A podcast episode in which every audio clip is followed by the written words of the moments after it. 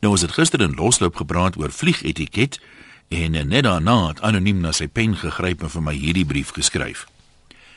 Jy weet Jan, ek het jou gister weer jammer gekry. Maak nie saak hoe jy 'n onderwerp verduidelik nie. Daar's altyd 'n klomp mense wat dit bloot sien as 'n kapstok om enige storie aan te hang. Die meeste mense het weer nie verstaan wat vliegetiket beteken nie en toe maar sommer oor enige vlieg gepraat. Maar soos my wyse oupa anoniem altyd sê, man, jy sal dit nie verstaan nie, want ek verstaan dit net net. Dan kan ek seker ook maar met dieselfde vryheid skryf. Bakplek in 'n vliegtuig is mos vir baie mense soos ingeboude kassies vir 'n vrou. Daar mag baie wees, maar dis nooit genoeg nie. Party mense is so oorweldig deur die wonder van 'n reuse eystervoël wat swaartekrag oorwin, dat hulle glo ander wette van die fisika is ook oorwonne sodra hulle in 'n vliegtuig klim. Dan sien hulle kans om 'n tas wat 50 cm hoog is in 'n spasie van 36 cm in te forceer. En as hy nie pas nie, dan stoot hulle net harder tot hy krimp. Nou aanhouer wen dikwels, maar nie altyd nie. Ek het selfs al gehoor van 'n boer wat met sy Cessna na 'n Karoo plaas toe is vir 'n lekker jag. Die jag was toe nie net lekker nie, maar suksesvol ook, met die gevolg dat al die bokke nie in die Cessna kon in vir die terugvlug nie.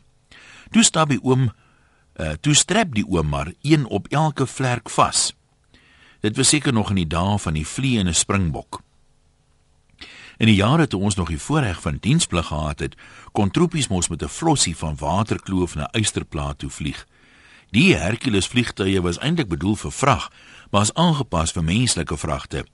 Jy sit egter nie en kyk na die vliegtuig se voorkant toe nie, maar aan so 'n lang ry het in die kante af. En as die loods dan nou gas gee vir die opstyg, dan word jy natuurlik nie in jou sitplek teruggedruk nie. Jou koppie kantel net so. En dan sit en kyk jy net maar so 'n skewe koppie vir die ou hier oorkant jou. Jy kon glad nie uit die flossie na buite sien nie, maar binne was daar genoeg om te sien. As jy opkyk, sien jy hoe beweeg sulke kabels oor 'n netwerk van kontrole om die vliegtuig se roer en flappe te beheer. Soms kom 'n ou met 'n oorpak en 'n flits haal van die stuurkajuit se kant af, dan klim hy oor die troepe en hy skyn in daai donker hoekies teen die dak in met daai flits. Daar waar die kabels loop.